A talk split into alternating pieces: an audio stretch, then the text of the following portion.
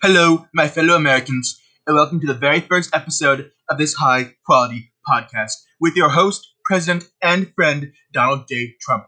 This podcast is on the topic of finances, and let me tell you, no one knows finances better than me. Believe me. Everyone's always telling me, Donald, how do you amass so much wealth? Well, I'll teach you some of my insider tricks on this professional podcast. Let's start with the basics, the very basics of saving and investing. This shouldn't be very hard.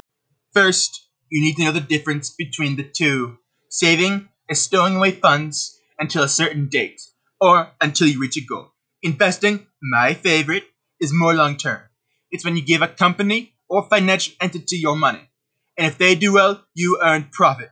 But if they do poorly, you lose money, which would be a shame.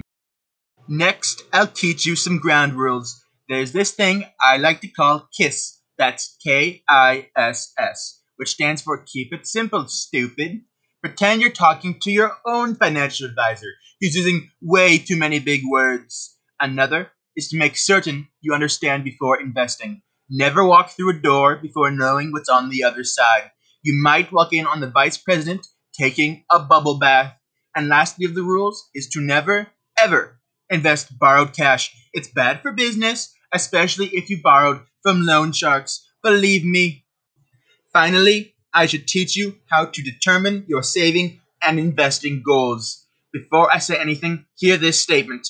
Pay yourself first. That means you should save before spending. Going with that, you teens out there should keep an emergency fund of about $500. Adults out there need about double that. If you've secured an emergency fund, the next step would be to keep three to six months worth of payments ready. You never know when you might lose an election and have your salary reduced. Having said that, I hope you all enjoyed the episode. There's surely more to come of this revolutionary podcast. Joe Rogan won't know what hit him. Good night and God bless.